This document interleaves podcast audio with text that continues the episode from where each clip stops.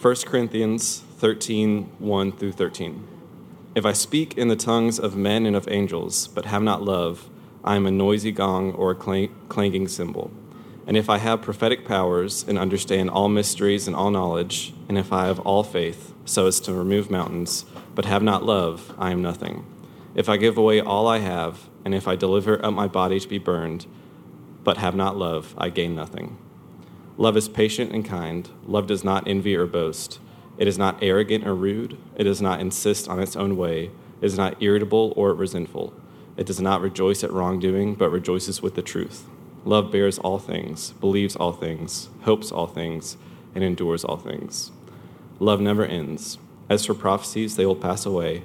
As for tongues, they will cease. As for knowledge, it will pass away. For we know in part, and we prophesy in part. But when the perfect comes, the partial will pass away. When I was a child, I spoke like a child. I thought like a child. I reasoned like a child. When I, when I became a man, I gave up childish ways. For now we see in a mirror dimly, but then face to face. Now I know in part, then I shall know fully, even as I have been fully known. So now faith, hope, and love abide, these three, but the greatest of these is love. This is the word of the Lord.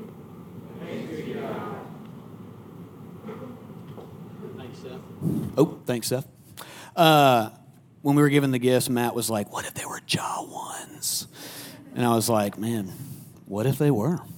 Um, they are not. They're books. So, Presbyterian way.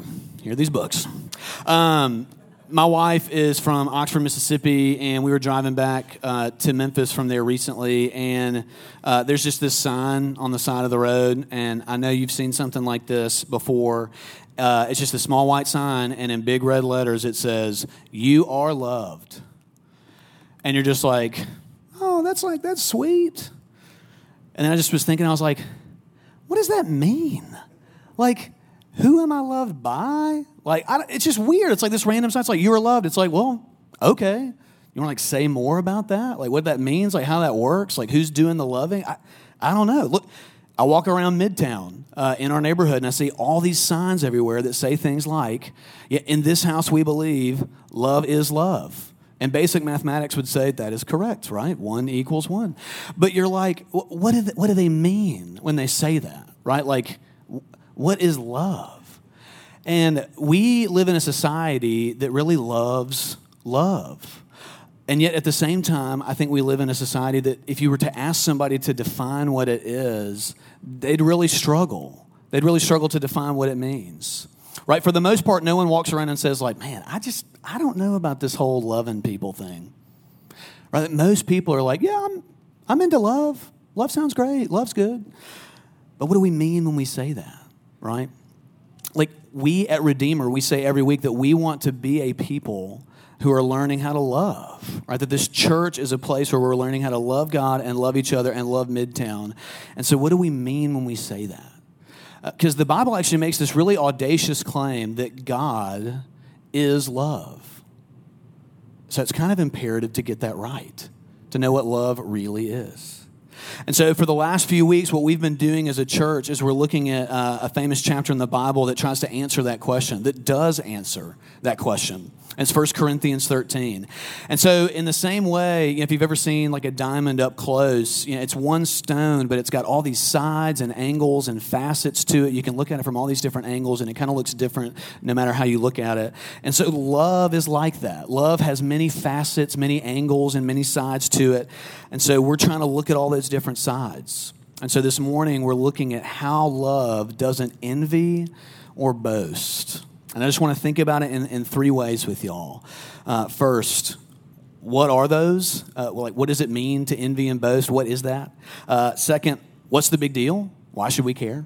Uh, and then third, how can we change, right? Uh, so first, what are they? Well, succinctly, uh, I would say that envy, it's not just a desire for something. It's not just wanting something. It's it's this over-desire for something uh, that actually starts to kind of consume you, that, that you churn over it and you chew on it. And so, you know, imagine a imagine a sixteen-year-old or a fifteen-year-old. Uh, is it a bad desire uh, to want a car? No, That's a good desire. There's plenty of good desires. Envy, all desire is not bad. You can want the car. Uh, but if it becomes an over-desire, if, if you obsess over it, if you get to the point where you actually start to resent people who have one when you want one, you may be on your way to envy. Right? It's this over-desire, this obsession that, to say, I need this. I have to have this. Uh, another good word for this is jealousy. Uh, in fact, that's actually how some people translate uh, this word in this passage, uh, because the word that they use for envy, it's it's the same word in Genesis that is used to describe how Joseph's brothers feel about him, uh, that they're jealous of him, they're envious of him. It's not just that they want what Joseph has, it's that in some sense they hate that Joseph has it, that they don't like that, that he's got something that they want. So it's... It's not just wanting something. There's kind of this personal aspect to it, right? That usually envy and jealousy, it's not just about wanting the thing. It's kind of about, I don't know, resenting and hating the person that has what you want. Usually envy and jealousy is aimed at a person. Usually it's personal. And so if that's what envy is, uh, you know, if you're a student, right, it's it's not that it's wrong to want bad grades, but it is wrong if you look at somebody who scores higher than you and you hate them for it. And you wish, you think you deserve it, right? So uh, if, if that's kind of what envying is, uh, then what, what is boasting? Uh, well, boasting isn't just celebrating something, right? It's not wrong to celebrate. Celebrating things is good. We just celebrated a bunch of graduates outside. Uh, we had a wedding here last night where we celebrated the love of two people. I mean, celebrating things is great. And so boasting is when you actually celebrate something uh, to prove something. Uh, that you're not actually just celebrating something for the fact that it's good and that it's awesome and worth celebrating, but you're celebrating it so that you're seen and noticed by people for having it. That you're trying to prove uh, that what you have to celebrate is, is enough, that somehow it makes you worthy to be noticed, to be seen, to be praised.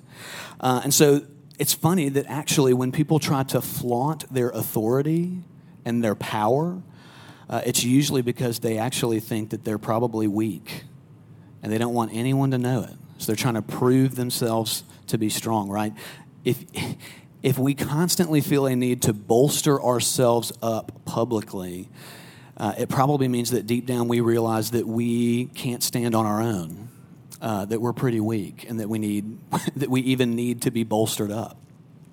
And so envy and boasting, they're they're kind of like Doctor Jekyll and Mister Hyde, uh, which I've never read, but everyone kind of gets the point of it, right? Um, a- another way to think of it is they're kind of two sides to the same coin. Uh, or you can think about it this way, uh, that it's like a horseshoe.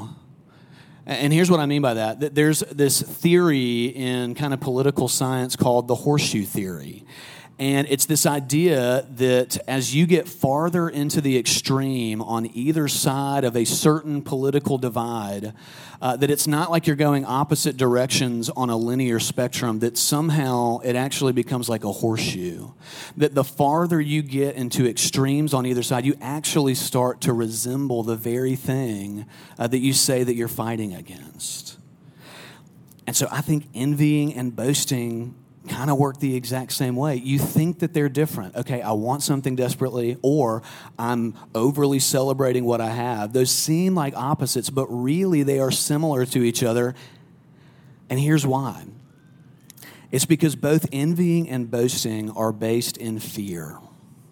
Uh, according to our boy Lewis Smedes, uh, he would say that they're based in this fear of not having enough.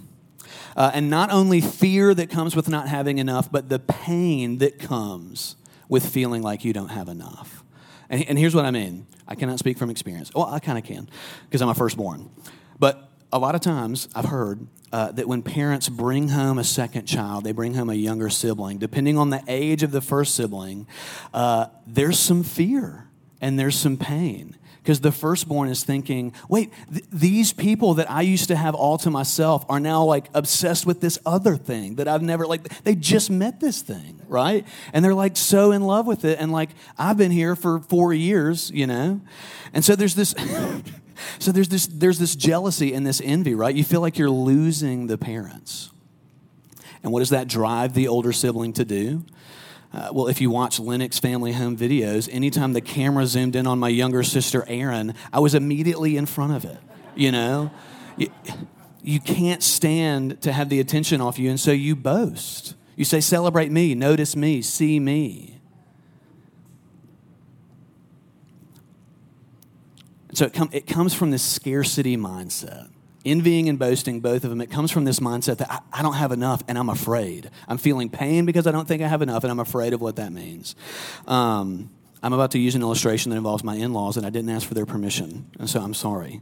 But I have to do it. I'm too far in. I just acknowledged it.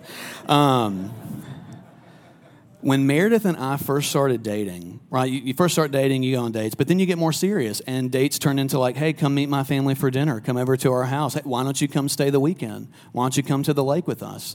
And uh, if you know me uh, decently well, I, I'm a big late night snacker.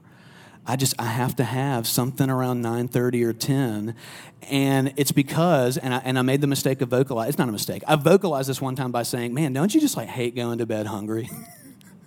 And I think my in-laws were like, "Is was he okay? Like, was, what, did he go hungry as a child? Like, is he like legitimately worried about going to bed hungry? Was that something that regularly happened?" Uh, which it wasn't. I just, I don't know, I just...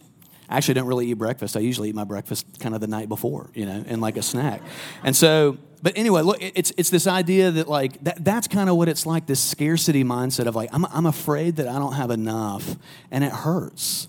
And so I churn and I over-obsess over things that I want that would make me feel complete. But then also, anytime I get something that kind of fills that role, I have to make sure everybody else sees it and notices it, right? It's not enough to just have the good thing. You have to make sure everyone else sees you have the good thing and acknowledge that you have this good thing, right? Um, okay, they go. They both come from this scarcity mindset, fear of not having enough, uh, and it's because both envy and boasting, they're intimately related to how we deal with our stuff. Um, like with things, you know, nouns, people, places, and things. The way we relate to stuff is broken, right? Uh, Envying and boasting are both due to an unhealthy fixation on our stuff, right? Whether we have it or don't have it, right? Think about, I mean, think about kids, you know? Uh, think about your job. Uh, think about your vehicle or your house or your neighborhood, you name it. Almost everything in our life, we're tempted to either boast in it and say, man, this makes me okay and I, I want people to know it, or say, I see other people have what I don't have and, and it hurts and, and I don't feel like I have what I need. Right, and so even boasting betrays that even what we have isn't enough, right? Because if what you had was enough, you wouldn't feel the need to boast in it. You'd just be content with having it. So it feels backwards, right, that boasting means you're operating out of the scarcity mindset, but think about the horseshoe, right? Even our boasting, even our bragging, our posting, the humble brags, whatever, we want people to know and to notice that we have these things, right? Uh, I, I scoured the internet a couple nights ago looking for the perfect example of some humble brags, and I was not disappointed. And um, th- this was a, a, a tweet that I saw. It was someone who said, I've really got to learn to control myself when I fly first class. I just had ten chocolate chip cookies, and I'm worried that this could hurt my modeling contract. These are real human beings.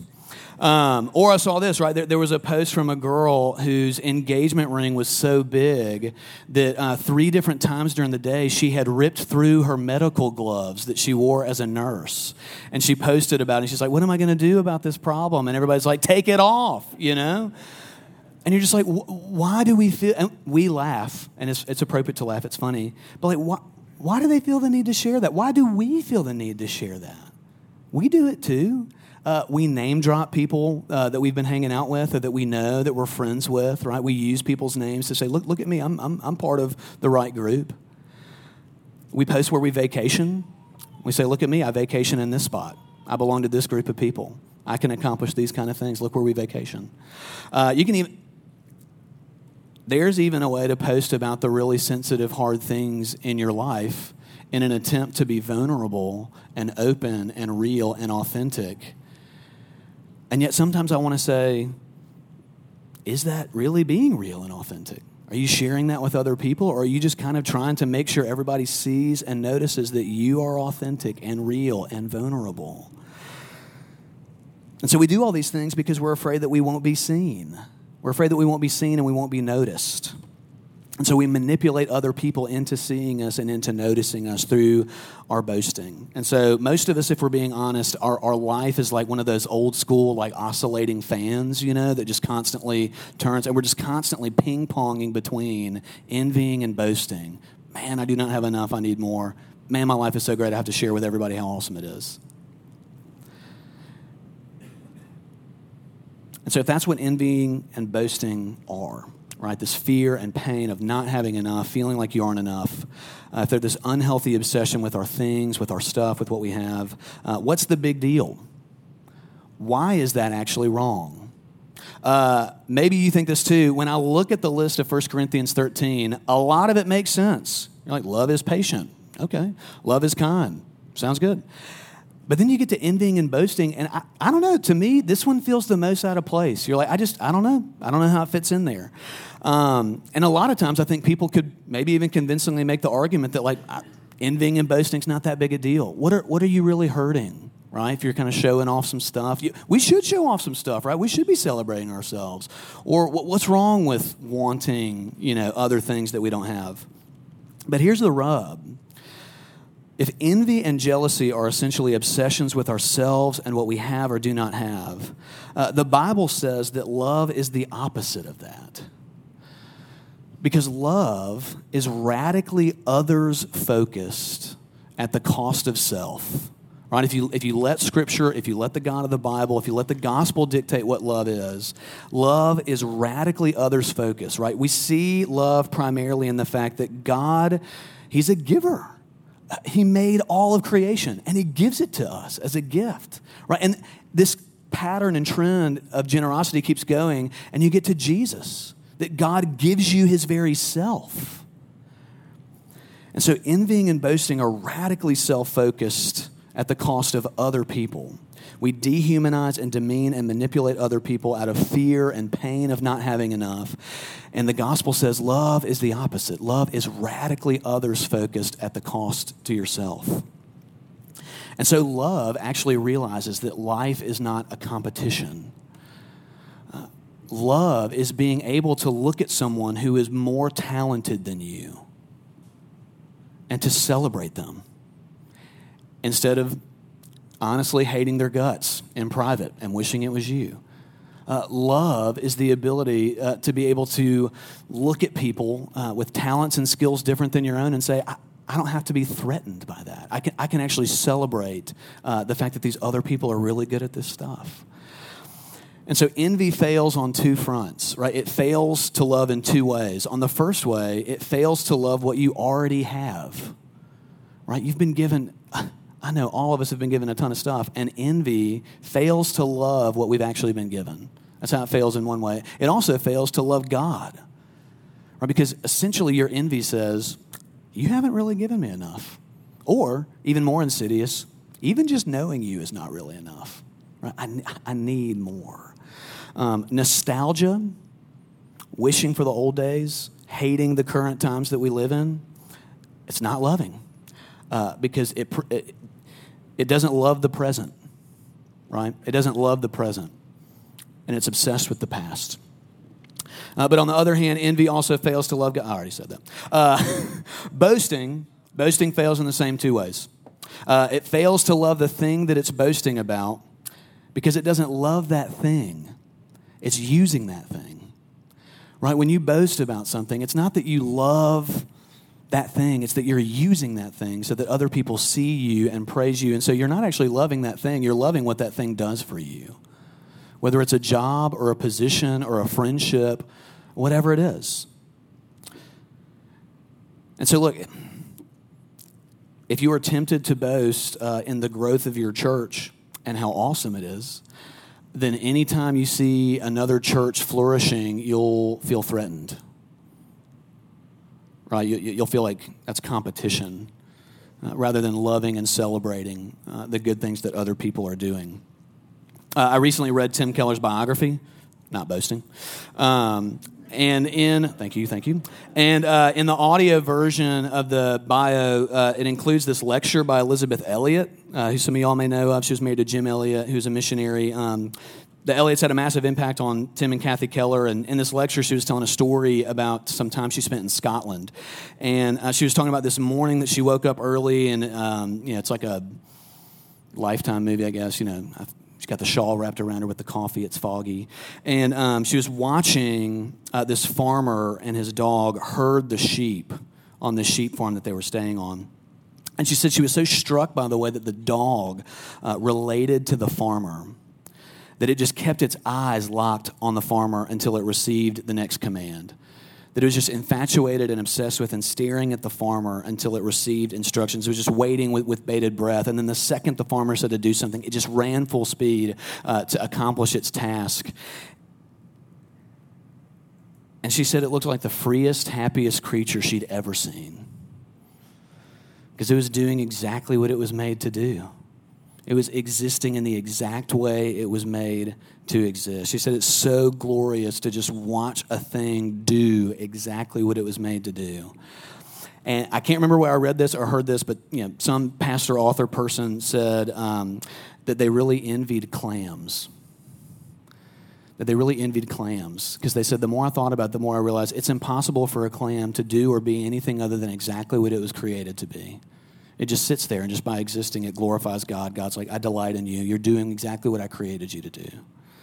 Same with the birds, right? They're, they're singing, they're making nests, they're, they're doing exactly what God made them to do, and, and they just feel so free.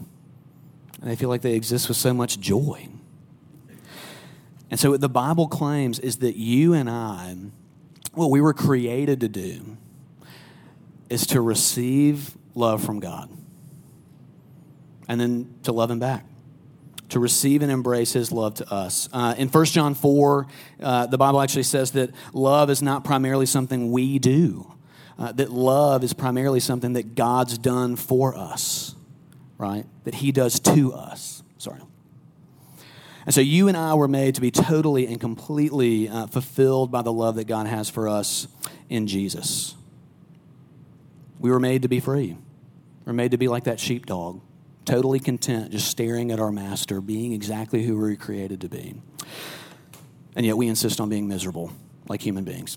Uh, okay, so how do we change, right? If that's what envy is, this unhealthy obsession with stuff, um, with this over kind of infatuated desire of, of things, if that's what boasting is, this kind of not celebrating the thing in and of itself, but using it to kind of bolster, you know, uh, our image amongst other people, uh, how do we change? Right? If, if, the, if the problem with those things is that they fail to love God and they fail to love people and they're actually unhuman, how do we change? Right? And so, like the text says, uh, love does not envy or boast. And so, yes, of course, that means that to be loving means that you shouldn't envy or boast. Uh, but it also means that love itself doesn't envy or boast, which is kind of a weird thing to think about, that love itself doesn't envy or boast. But like we said before, right, the, the Bible makes this claim that God is love, that his character, that who he is, grounds the definition of love. And so if you want to know what love is like, we would say look at Jesus. Read the Gospels of the New Testament and see what it looks like when God comes to earth in the form of a man and exists among people. And so on earth, Jesus never envied. He even says that it's his food to do the will of his Father. All he wants, he's like that sheepdog. All I want to do is what God wants me to do. But Jesus is not just the perfect example of how not to envy or how not to boast. It's actually his lack of envying that saves us. Right? Think about it this way. Even in the Garden of Gethsemane, the night before his crucifixion, Jesus expresses a desire. He says, Father, if there's any way we can save these people, and I don't and I don't have to do this, I don't have to go to the cross. If there's any other way to do it, can we please do that? And there wasn't. And he didn't have an over-desire. He didn't envy anything else. He said, I'll go. And the book of Hebrews actually says it's you, that if you are a Christian, that he looked at the church and said, that's why. That is the joy that is set before me, uh, to go through this excruciating thing. And so in the final moments of Jesus' life, he did not look around and wish he was somewhere else. Right? He did not envy anything else, even though we had given him countless reasons for him not to come after us. But think about it this way too, right? The, the God of this universe is the only person who would have every right to boast, who would have every right to say, hey, look at me, notice me, see me, and my honor and my majesty and my glory and all that I've created and all I've given you. Please see me and notice me. And yet what do we get in the gospel? Uh, we get the fact that God became a person, that he gave up heaven. He didn't insist on having it. And that he came to earth, and that he lived a life of relative obscurity. He did not insist on making himself known. In fact, if you read the Gospels, a lot of times when he would do a miracle, he would say, don't go tell anybody what you just saw. Right? He wasn't seeking to be famous. And even his miracles, right, like I think I've said this a thousand times, he didn't like fly around shooting fireballs out of his hand saying, look at me, I'm the Son of God. Like his miracles, they weren't, they didn't boast. He healed the sick. He raised dead people, and he forgave sins. Really, even his miracles don't boast. But it's not just enough, again, to point to Jesus and say, see, just, just do that. Don't envy, don't boast, be like Jesus. That's never enough. And so what if I told you, right, E S P N thirty for thirty, what if I told you uh, that actually the key to being healed from our constant envying and our constant boasting is to see that in the gospel of Jesus, God is both jealous for us and in some sense boasts in us. That the key to our unhealthy wanting is to be wanted. Uh, that the key to our unhealthy uh, desire to be noticed uh, is to see that we actually already are. And so this is how God is jealous for you, right? If you're sharp, you should be thinking, wait, he just said envy and jealousy is bad. How, how can God do that? Well, here, here's the difference, right? This is how God is jealous for you. He self-describes himself that way in one of the reflections that's printed in your bulletin uh, in the front from Deuteronomy four. Uh, he self-describes himself as being jealous. But here's the thing, right? God's jealousy, it's perfect and it's sinless because he's perfect. And so his jealousy's perfect. And here's what I mean. It's because he is wanting something that already belongs to him. Or that he's wanting something that already belongs to him. He rightfully feels pain when his people that he created start looking to other things than him to find meaning and value and significance. Right? And because he made us and because he loves us, uh, he doesn't share. God is not interested in competing with things for your allegiance to him. He will not be okay with you treating anything else in this world in the way that only he was meant to be treated. Right? And think about this, right? If you're a parent and you see that and you have a child and your child is going down a certain pathway that you know is destructive, that you know is dangerous, there is a pain. You are jealous for them because in one sense they belong to you and you love them and you want them to be near you. You want the best thing for them. And so there's pain and there's wanting them to be near you, and that's healthy. So that's how God's love is like for us. But not only is God jealous for you, but if you are what the Bible calls in Christ, if if, if you are someone whose belief and trust uh, is in Jesus alone, then the Bible says that God actually sings over you and delights in you. Almost like he boasts about you.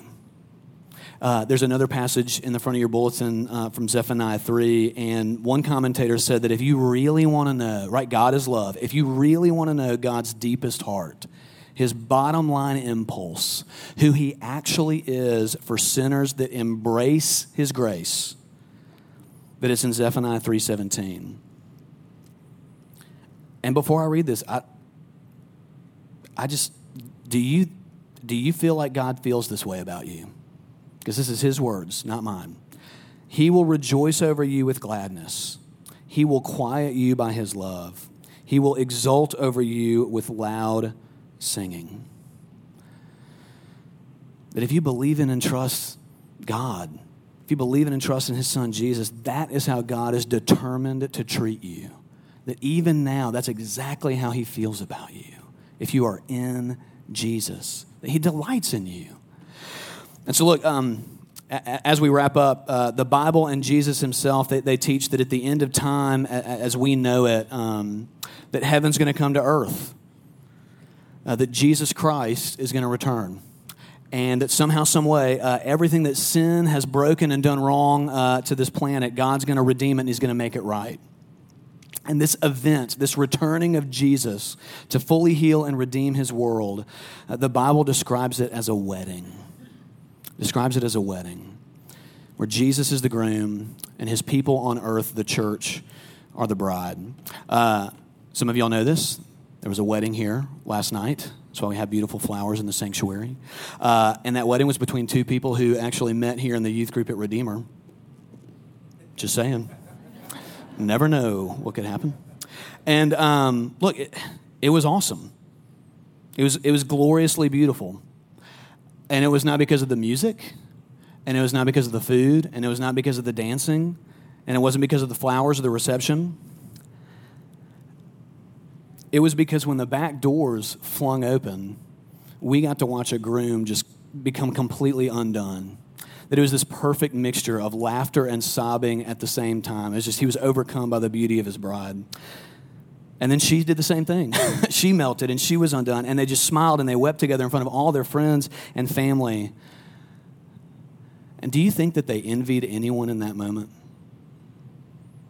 Do you think that they envied anyone else? Do you think that there was anywhere else that they wanted to be, anyone else they wanted to be in that moment? Man, no chance. No chance. And so the cheers and the celebrating and the delight that they had in one another, it would be gross to say that they were boasting in each other. It's just they were overcome with this joy at the gift that they had.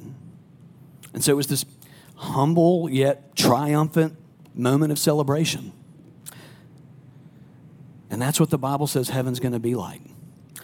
Uh, that Christ the groom is going to look at you, his bride, and he is going to beam with delight. That if you have trusted Jesus here on earth, that when, when he comes back, he's going to look at you with a smile on his face. The God of this universe is going to rejoice, and he is going to say, yes, this is what I've always wanted.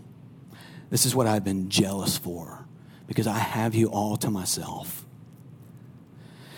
And so the Christian hope, it, it, it's what we believe. It doesn't just help you get through life on earth. Like, it does that, but there's also the fact that it says that we are going to spend eternity with God in heaven, where it's impossible to envy, because you'll have everything that you ever wanted, everything that you ever needed.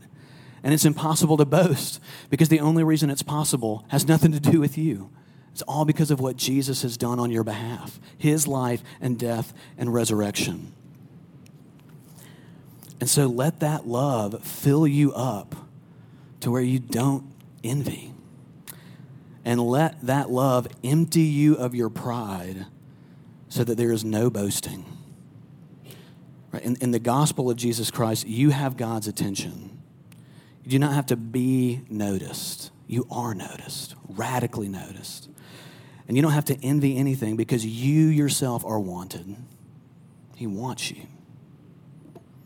That's an invitation. Let's pray. Um, God, uh, it's easy to to think about all these things in a really abstract way, and, and to leave and, and to not feel different and to not feel changed. And so, God, I pray that for myself and my friends here, that you would change our hearts, that we would that we would continually uh, come back and stare at the cross, that we would stare at the gospel of your great love for us in Jesus. And that that would help us to be people who are more content with what we have and who don't feel the need uh, to boast and be noticed. Uh, and God, would would we boast in you? Would you be the thing that we long to celebrate and to show off and to be excited about? Would we give you glory and majesty and honor because of the great love that you've shown to us in Jesus? It's in his name we pray. Amen.